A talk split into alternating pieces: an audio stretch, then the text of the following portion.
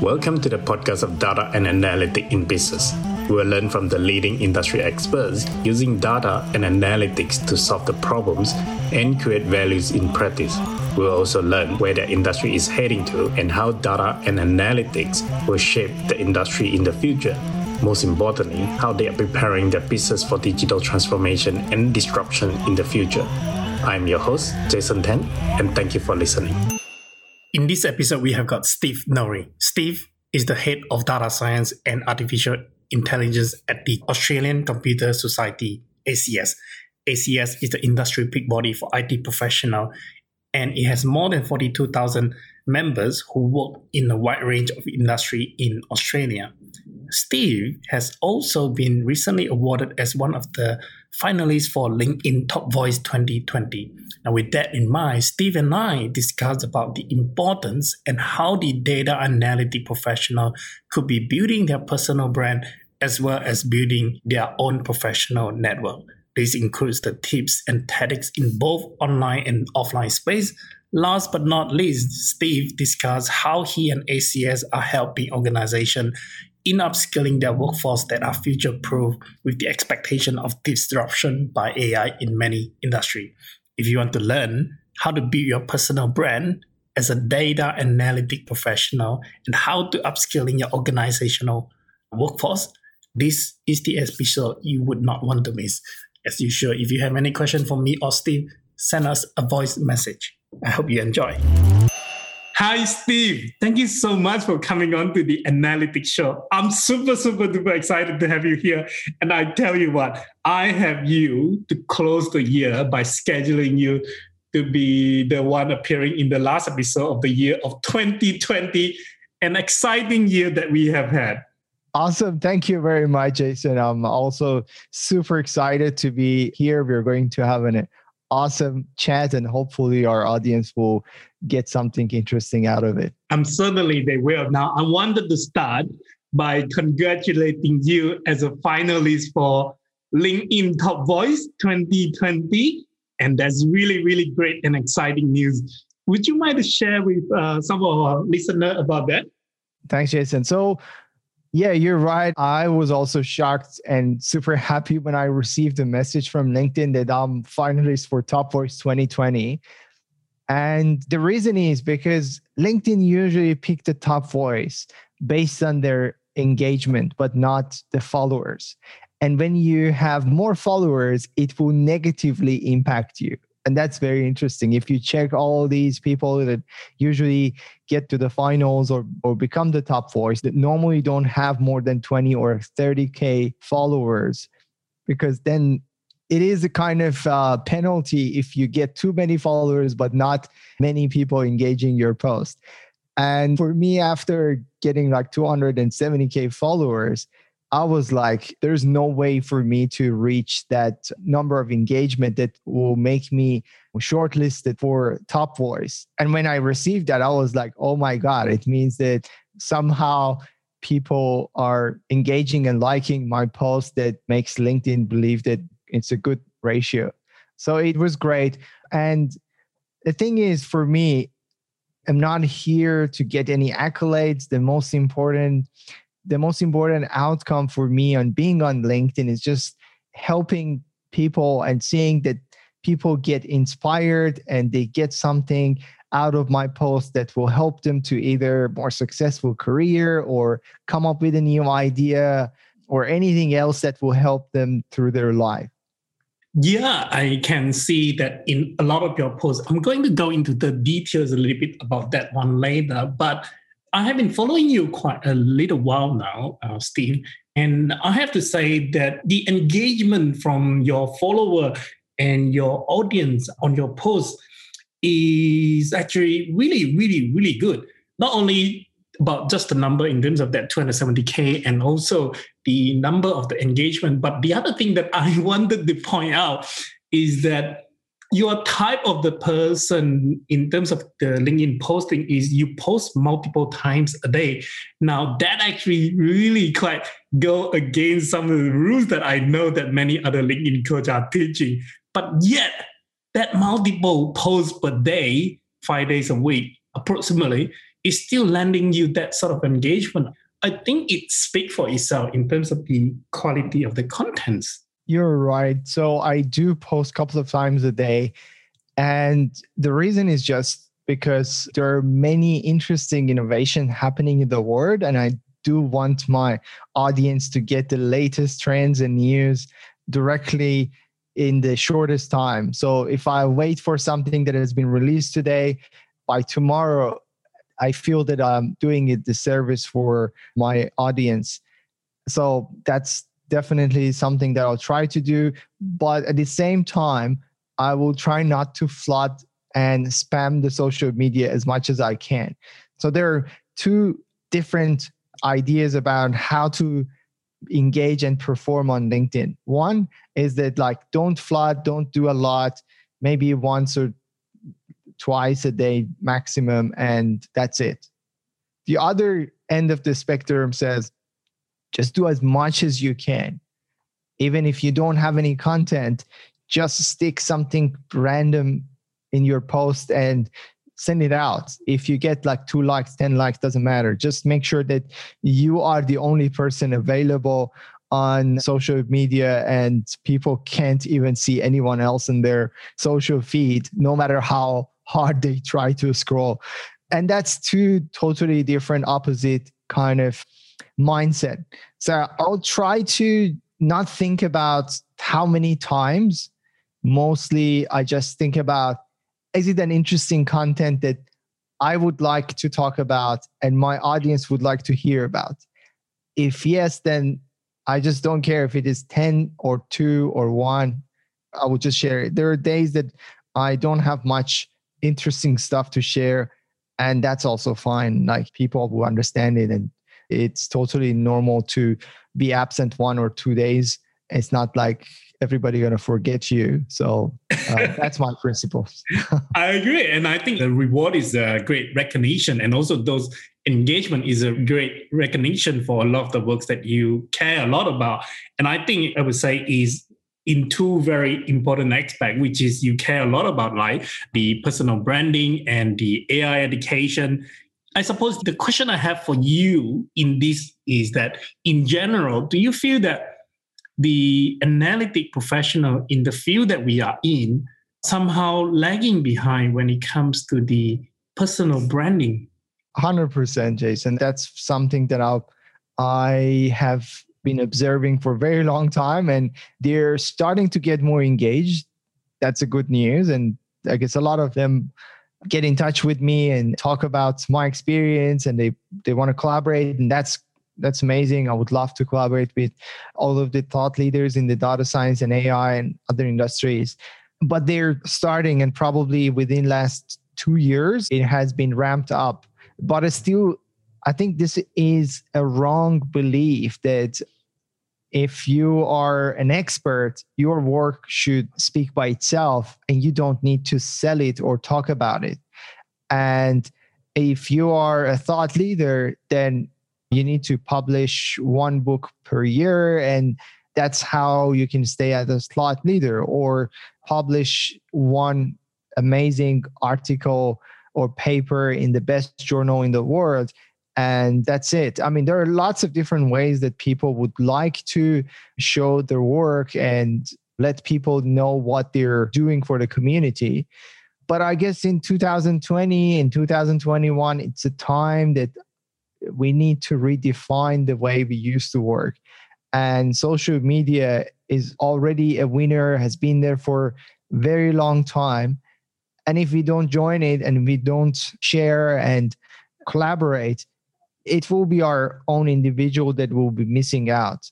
And I know unfortunately we're all actually not letting the community to get get to our amazing insights and stuff that we can share and we will hold it out up for ourselves rather than putting it out there. Some of us may think that LinkedIn is like a little bit dry. It's more of it is professional network that only should be used to find a job or share your resume and look for new opportunities whenever you're you want to join a new company and that's also another huge mistake which i think the thought leaders are kind of getting away from it, but still there's a there are lots of things that we can do and we should do to become more current and active. I agree, Steve. Now, what would be your suggestion for the aspiring professional or the professional in the data science to be more visible in the industry and also building their personal brand?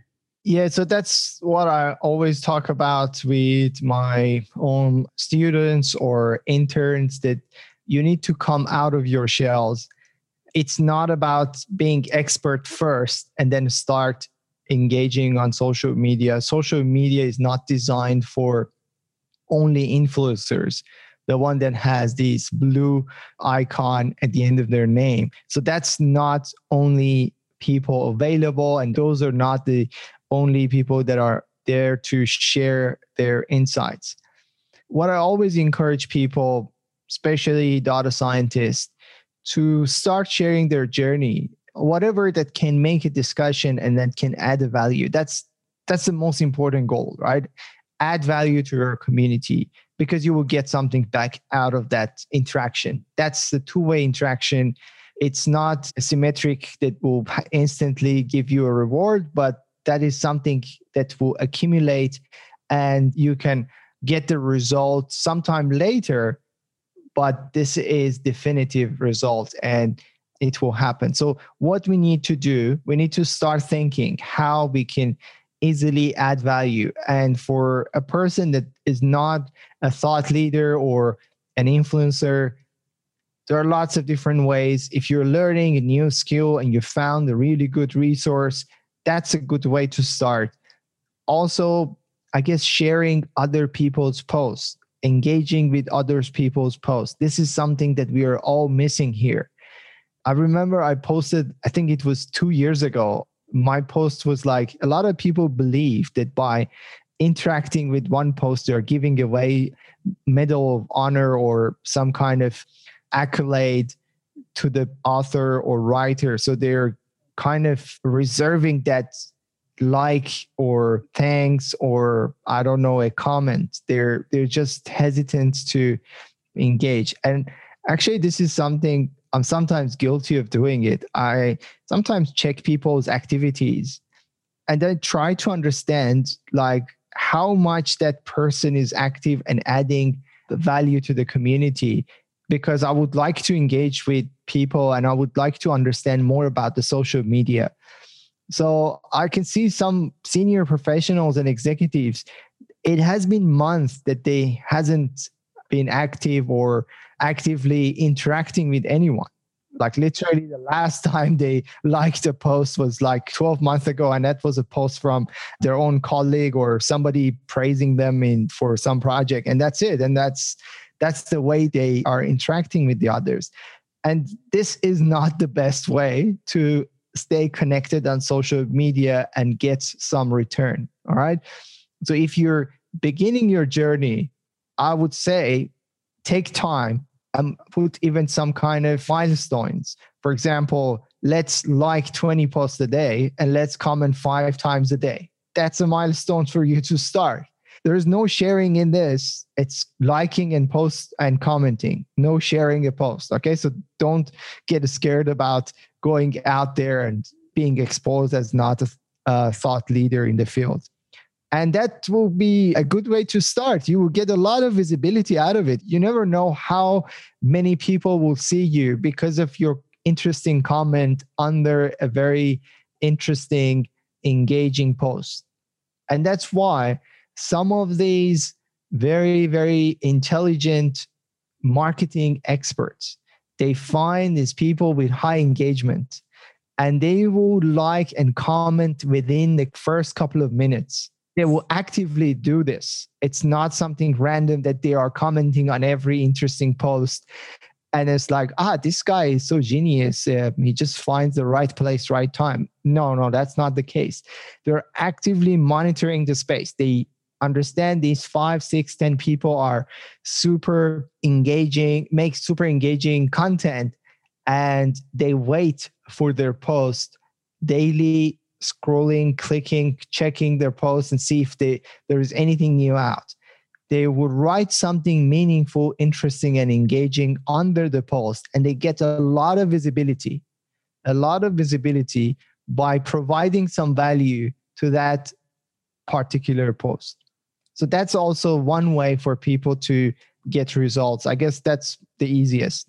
I agree. And especially in the B2B marketing space, I think people, or even for someone who have a career as a data scientist, I think they don't necessarily come to fully grasp the idea that there needs to get themselves out there to be visible in the marketplace entirely.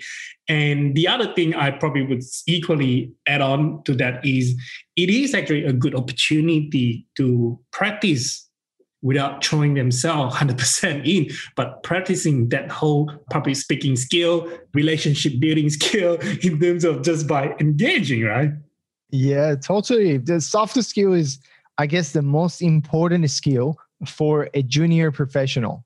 I can testify if you come to me as an intern and you don't know much of the Python programming, yet you have all those soft skills that is needed, like problem solving, analytical thinking, and intelligence, and you know how to learn and you're quick with it, the smart person, you are the best intern ever. I agree. Now, also in one of your posts, which I wholeheartedly agree with you, you mentioned that this equally applies to the senior professional. And you are suggesting that, which I observed that as well, is that a lot of them are becoming more active on LinkedIn. I think, especially in the year 2020, I can see there are much more activity on their LinkedIn profile. Now, share with us about your observation and perhaps some tips for the listener who are the senior leader. I think one of the things that I noticed and I am sort of like putting myself in their shoes is who are the senior leader is that perhaps they have this concern of leaving the digital footprint on the internet and that could bite them eventually. Yes. yes always you. So that's that's something to be fair and honest. I was a little bit concerned when i went on social media sharing my own insights especially I started sharing my own insights a little bit later. So, first, I was only sharing interesting things from others, and there was nothing added from me. So, there was less harm done. But I started sharing my own insights when I had more than 100K followers. And then I was like, all right, so here we go. If something goes wrong, it will be seen by many, many people. So better make it right. And there was a lot of pressure.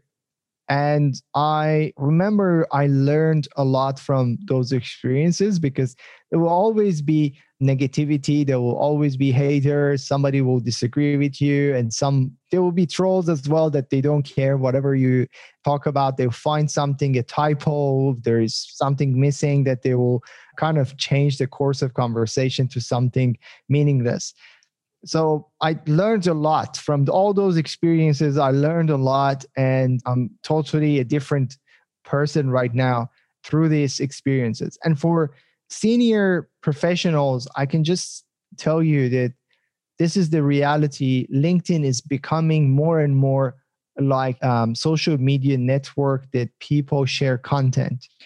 And the trend kind of started after Microsoft buying LinkedIn I think they put a lot of effort understanding how to engage more and how to make LinkedIn more sustainable and more profitable.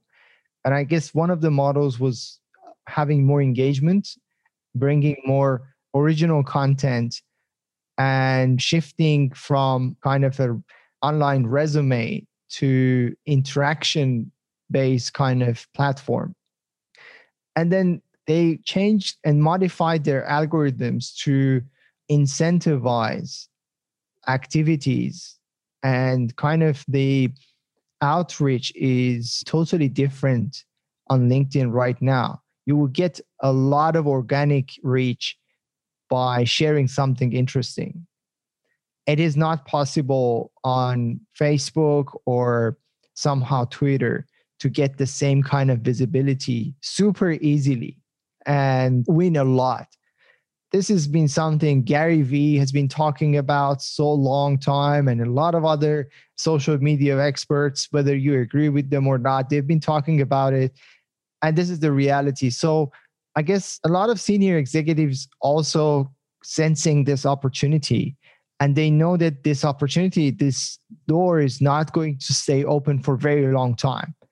At some point, LinkedIn is going to start closing the organic reach and kind of make you to keep your followers and connections to those that you already know and very difficult to find more to incentivize their sales and premium sales and kind of those marketing services that they got which is totally profitable for any platform. So right now these experts are coming to LinkedIn and becoming more and more active, trying to blend in. Still, they sometimes lack the understanding of the platform and how to engage, how to get more kind of dialogue going. They sometimes are a little bit too serious for the platform because they think it's professional and they stay too serious and then they don't get a lot of engagement. So I guess my one tip for those people would be professional doesn't mean serious at all. And if you're just sharing these articles from Harvard Business Review and kind of that's it for you, it's, it's not going to give you much. You need to come out of your shell. You need to be more open and, and exposed. If you want to have some kind of relation with your audience, you need to showcase your personality through some kind of sharing insights and having opinions which is very difficult for some people to to do that. Because when you you are opinionated and you have an opinion then there are people are that are 100% agreeing with you and 100% some of them 100% disagree with you because you have a point and you're staying in your place. So then you will have these these kind of disagreement and agreement at two sides. And that's not the best position for a lot of people. Versus if you embrace it on the social media and you accept it as one of the i guess one of the features of any social media that will allow people to disagree with you and and also they will criticize your opinions and give you some feedback that you might even learn from it, then that's a good way to start. A couple of things that I pick up from that view that you just shared, if that's okay, I want to highlight them. The very first quick one is that I think it's completely okay to have those troll. I I sometimes I have this theory, right? Is that the minute that you start having troll is the minute that you are actually starting to get result because just like you say, and like, no matter what you do, there will always some people out there who want to get out your dream. And it is okay, completely okay, because you just have to start recognizing that that is a time that you actually start to get results now. So at that point of time, you should pedal harder and keep on going. So that is probably my advice to the comment that I would say.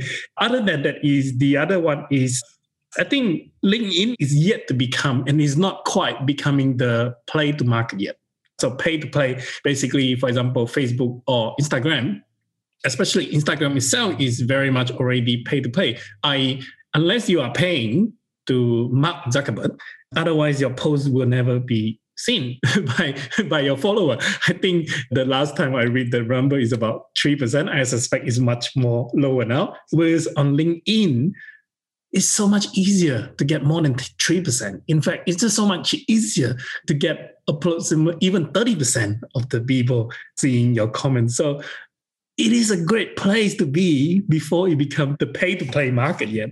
And if that's okay, finally, I think my observation also is on my last note is I, I this is where I perhaps I want to get your view and I want to go a little bit deeper as well is that I think in the last, maybe before the last 20 years, to some extent, organization is very much faceless, i.e., you talk about company X, you see the logo of the company X and you know what the company X logo is. And hardly you can associate the face of a person attached to a company. But I think over the last 20 years, especially, there are some really, really big personality and there are some really big icon people like, for example, Steve Jobs, you got the Elon Musk, where these people become so they become actually the face and making the organization more human. Do you think the majority the organization haven't quite caught on to putting that human side and putting the key person of the influence within the company to become the person of the organization. And hence to some extent it is still the re- part of the reason why they are lacking in pushing that forward. Yeah, this is something I guess a little bit new for organizations to think about having personalities out there apart from their CEO and actually being more engaged and having some kind of branding, personal branding for their advocates. So that's where evangelism comes to the play. And there's a kind of a classic way of evangelism that you pick one someone that's already super famous and obvious and everybody heard about and put it as an evangelist then that's one way the other is like some companies are actually getting some people that are more active on social media and becoming more active daily and that's evangelism kind of i guess version 2 where they have social media popularity and they have expertise. And by sharing those expertise through social media, they're pushing many things at the same time. And that's, for example, you will see Cassie Kozyrkov for Google, chief data scientist Google, or Allie Miller from AWS, or some other people in that kind of area that they they're growing very big in the social media, and that delivers huge amount of value to their companies and that's a value added and they they will be known as expert slash evangelists. They're doing personal branding in the right way by some sort of educating the community which is one way of making the interaction and relation with your audience now on this note i know that you have a social media course to help the data analytic professional to gain their visibility and to get better in terms of building their personal brand. Do you want to give a special mention about this? And also, I know you have that already released. Is that correct? Yes. So that's right. It is right now, actually. I don't want to sound too promotional, but it is right now on sales, still on it is on pre-sales. It will be available around mid December. And based on the time that you're watching this, it might be already released. So this particular course is very interesting and dear to my heart because this is purely my experience and experiments on social media, leveraging my analytical skills and understanding only based on what I've observed rather than reading marketing books or kind of the i guess the classic way of understanding how these things work. So this course will help people to i'll share my knowledge and they will be helped through the course to understand exactly what does personal branding mean in this current era and especially it's good for technical people who want to get some sort of uh, relationship with their audience by kind of showcasing their expertise. It's again especially helpful for data scientists. There's going to be some bonus tips and tricks for data scientists as well.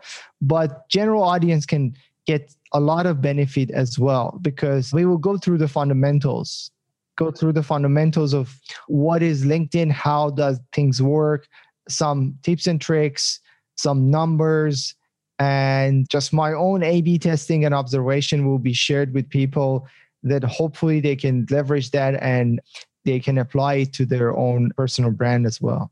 I will have the link for this course to be shared in the blog post and also in the social media post. And for whoever is listening to this, I would highly encourage to take up the course. I think this is absolutely value for money. From what I know, what is available out there for the similar type of the course, the, the what other people are charging is hundred times a lot more now.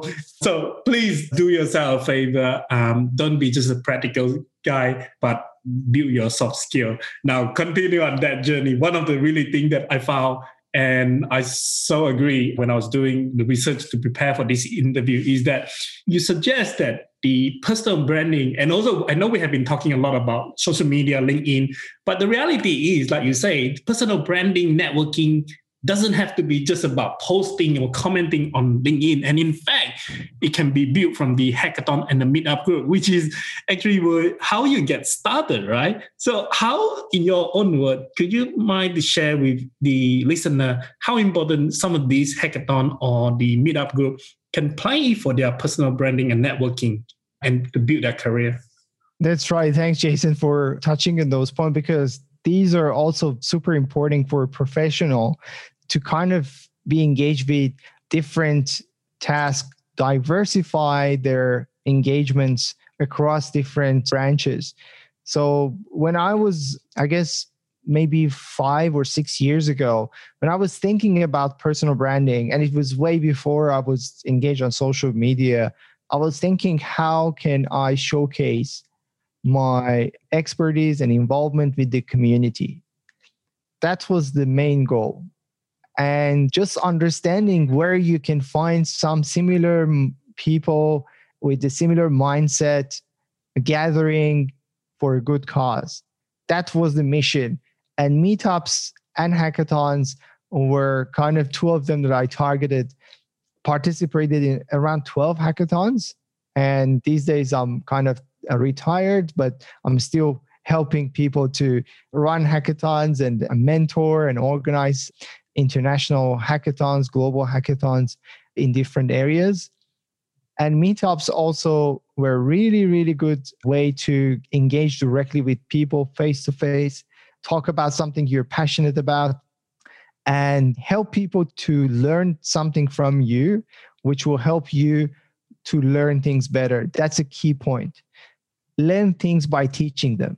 If it is something technical and so complex and difficult, make sure you can find someone and teach them that particular subject. In that way, you will force yourself to learn it in and out. And that was something that I did during my studies by being a peer mentor and peer tutor for some other students, teaching something that I learned literally in the previous semester that helped me to get more of in-depth understanding of those stuff that I've missed before during my studies. And it applies for anything else. So teaching is the best way of learning, period. Meetups going to help you achieve that. Hackathons is another kind of way to get value in multiple different ways. I remember by joining hackathons, I was actually finding interesting people that have the drive, have the passion to come to a competition during the weekend where usually people would like to go out and have fun having a beer with a friend and and you know in great sunny day in sydney you would like to be in the beach and do some sort of um, fun activities but you're kind of turning all down and for 48 hours you're going to be in front of your computer writing code brainstorming and solving some problem that you care about. That shows a lot of soft skills. That shows a lot of determination. That's the person that i would like to be friend with. And i actually found a lot of interesting people that i'm still friend with and they're super successful in their career. And we are still in touch or we've been working together for some time and that's just only one tiny little outcome of a hackathon. Learning from your peers and from the senior people is another awesome thing that you will not get it in anywhere else. Like when you're a student you only have your peers you're learning together.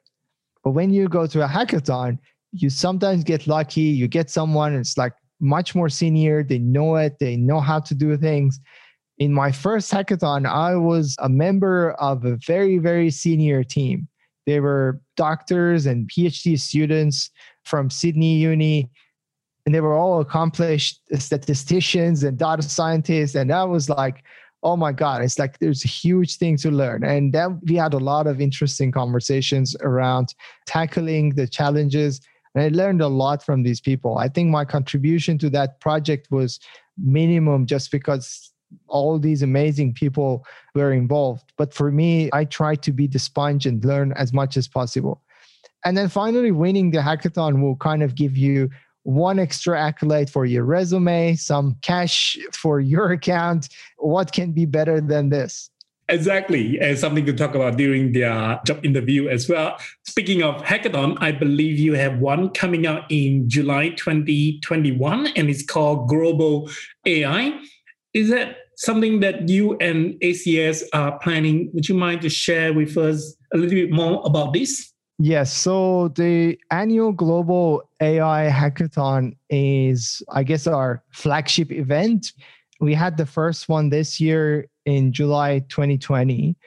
And during that event, first of all, it was a huge success.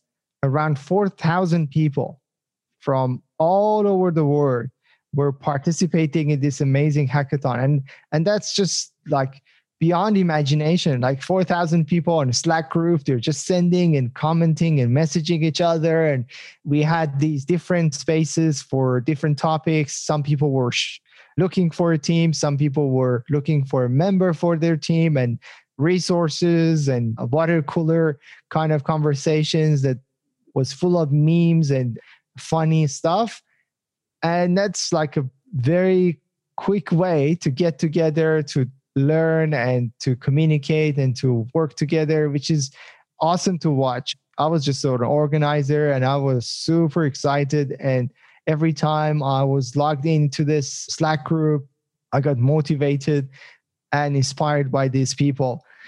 That event was sponsored by Google, Amazon, AWS, Oracle, IBM, and a couple of other great brands. And we had also some amazing influencers as a judge and a speaker. Cassie Kozyrkov was our lead judge and the speaker for the award ceremony, and many other my friends were part of the judging group, which was a team of kind of superstars. For next year, we are planning to have the same kind of event. Hopefully, we'll get bigger, better, and more interesting. Still we have some time to get there, but that's a huge opportunity for all the data scientists, AI enthusiasts in the world. Keep an eye on the space and make sure you you just somehow find a team or work individually to get some interesting solutions submitted for the hackathon. We also managed to organize another hackathon two weeks ago it was called Cybersecurity Hackathon. It was the APAC region only, but it was also hugely successful, more than 2,000 people. And we all know cybersecurity is a niche area, and we don't have kind of that many technicals around the world to as much as you will see in data science, but still we captured around 2,000 participants only in the APAC region hopefully the results and the award ceremony will be soon. I guess it's 6th of December. The award ceremony will be in the 6th of December. Super excited to see who are the winners. I think that 4,000 numbers for the year July 2020 is huge. And the efforts of going into organizing those things could be crazy. Now, I know you set a really, really high number for yourself, a really high target for yourself for the 2021. Do you want to share with us with that number? we would like to have 10,000 people in the Slack group as the participants, mentor, and in general involved with this hackathon. So 10,000 is a number that we are looking for. It's a big number, but we think we can achieve that.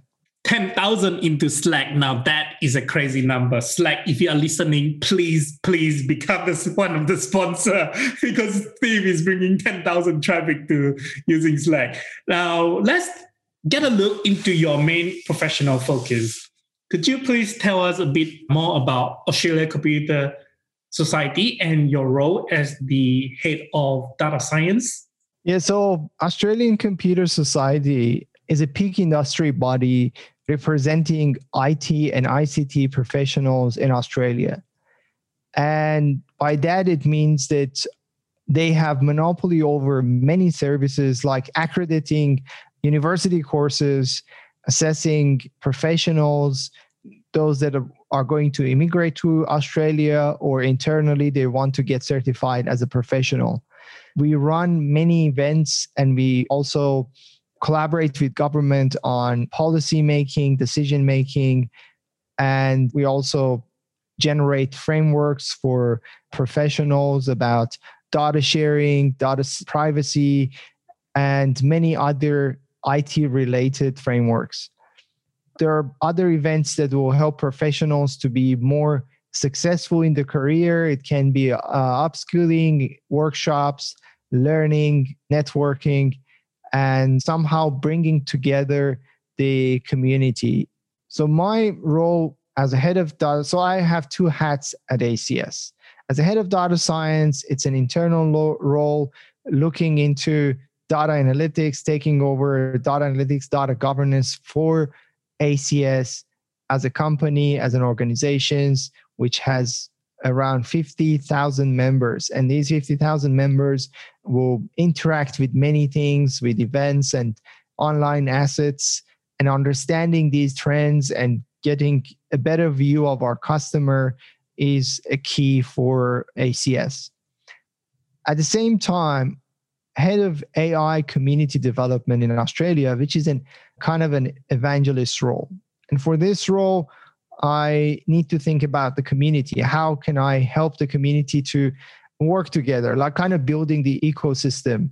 It's an interesting one because I get to go around the Australia. I mean, like before COVID, going around Australia, talking to people directly, running workshops and participating in kind of different events. The major goal for that role will be helping these people to understand the importance of AI and data science and also bringing more of the learning material and opportunities to them. And I think this is one of your the educating people about the AI is clearly one of the role that you play and also the passion. And I think it is great that you guys are doing that. I suppose apart from running those events, it is so great that you guys are helping to upskilling and preparing the current and the future workforce in the data science. And I suppose the question for you is then, do you think we are ready? And do you think we have done enough to be building up that workforce that is ready, who need to take on the challenges of the AI and the data science that will be required of them? I guess we are far from being ready, to be very honest. That's the reality. But we're working towards that within the couple of months that I've been in this role, I have tried my best to get connected more and more with people and make the awareness, make the connections happening. But still, we have been a bit unfortunate with many incidents, including COVID, which slowed down the whole economy and also events has been hit very hard by this particular situation it will be ramped up. We have great initiatives coming up. One of them will be an AI community platform will be launched for Australia very soon. I'm going to still keep the momentum because it's it hasn't been kind of published publicly anywhere. So it will soon be, announced. The the platform will be ready and that will kind of be some kind of online platform that will help drive the community more effectively and it will definitely will not be hit by any pandemic. So we can always make sure that the relation and collaboration is happening smoothly. For the organization that want to be future proof and start in investing in ai what would be your advice for them in terms of upskilling their workforce? Yeah, so one of the major skills, I guess, for anyone who wants to stay relevant for 2021 onward is learning how to learn. That's something probably new for people, but that's the reality because things are changing super quickly. And without having the mindset, lifelong learning mindset, we will be disrupted very easily in this era. And if you think about it, in data science and AI, every day when you wake up, you will see a new tool or library or platform has been launched. And by the time that you look on Google for some good resources, you will see hundreds of resources available for each one of them. So, how can you learn all these platforms and how can you pick the best way to learn them? That's going to be the challenge of people in the next era. Being super flooded with noise and lots of opportunities to learn, but kind of having a fatigue and not understanding how to move forward. So for any company that are thinking how to overcome this problem, they need to change the culture and the mindset of people to understand how to better devote their time into upskilling in the right direction. And they can be like these companies can be catalysts and can think about the better ways that they can leverage their money and time to bring the best resources for their own employees. And it can be through brown bags, it can be through some workshops, specific workshops run by thought leaders that is free and available for employees, or it can be some paid kind of opportunities that employees can pick their own way of learning because people are so different from each other, right? I might prefer books, you might prefer blogs, and somebody might prefer YouTube. And that's just the reality of these days. People are different and they have different preference of learning. So I guess in the nutshell, it's just uh, making sure that they change the culture and they develop the soft skills of lifelong learning and they devote some time for their employees to upskill and stay relevant and current. I want to come back to that one later and go a little bit details.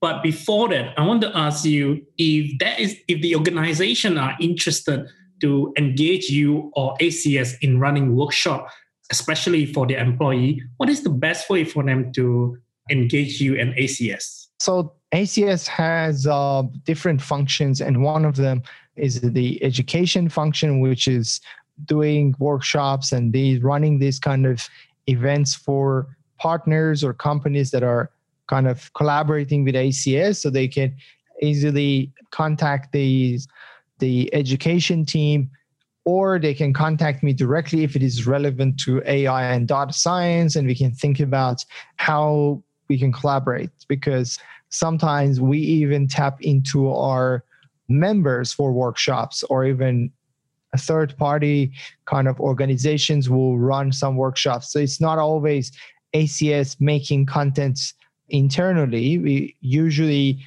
will kind of interact and liaise others to be more active and they would provide the content for acs and acs will be the publisher for it so there are kind of different way to do it, but it's based on the case.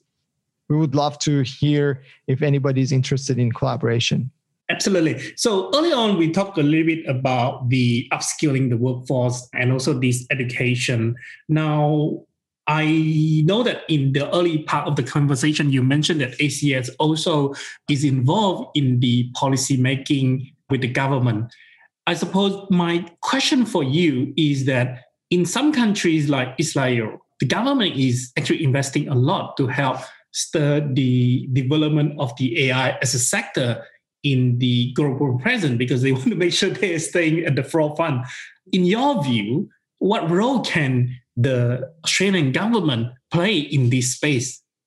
Yeah, you're right. Uh, I mean, I do believe that Australia as a country is a little bit behind the competition in the world. And that's not only, I guess, the government, also the mindset is a little bit conservative, like investment mind- mindset is a little bit conservative.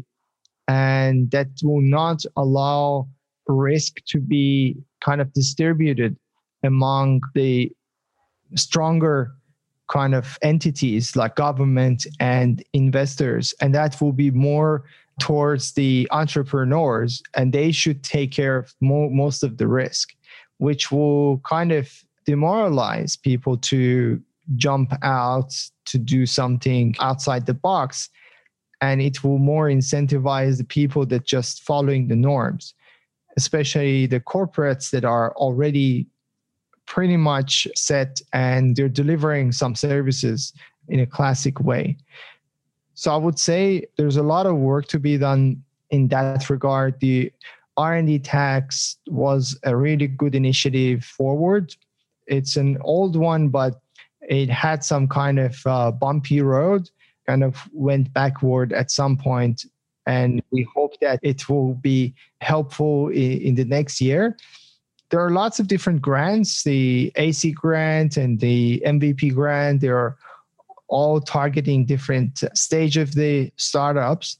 But i guess there are still like more from the public sector and the government to play in this regard. And especially the investment if you look at the at the numbers it is not even close to top performers in the world. And if you think about i guess all those different positive kind of incentives that you can get in us or israel it will make it very difficult for australia to stay competitive and to attract more of the smart people, smart entrepreneurs with great ideas, even some of them that will come up with something interesting, they will migrate to other countries to, to expand and to get more of all those benefits. But it is, it is a fundamental thing that we need to work.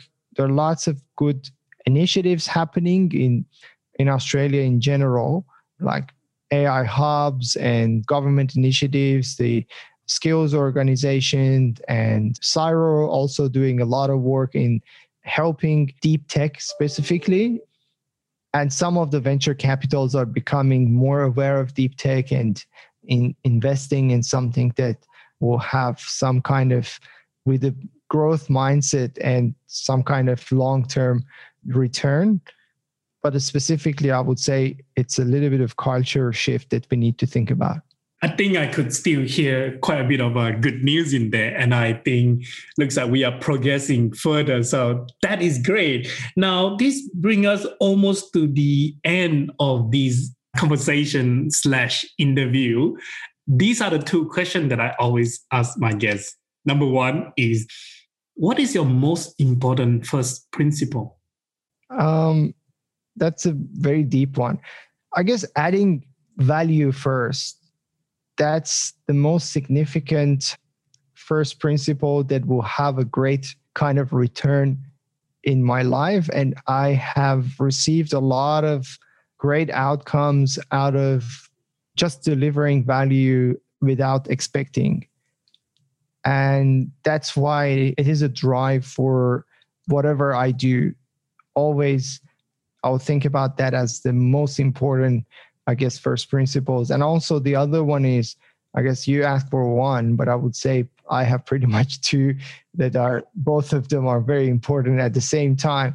The other one is just question everything, like question everything that you might think it's fixed or it is assumed. There shouldn't be much assumptions. And by questioning everything, you might find better ways of doing it, better results, better way going around it, and don't just conform just because many people are doing it. So I agree, and uh, a lot of time people are rewarded by willing to question the things that seems to be the norm and that is proven in the history again and again. Now, my final question for you is what is one book that you have read and thought it would have been better for your younger self to have? I guess there has been a lot of them, and you, when you say one, it just uh, makes it very difficult because then I need to just in my brain tell the others why you're not being picked as the winner. So if I want to choose one of them, The Art of a Start by Guy Kawasaki was one of the books that I really wanted to read and learn when I was very young and wanted to be entrepreneur. Like around 20 years ago. I wish I had it. I had that.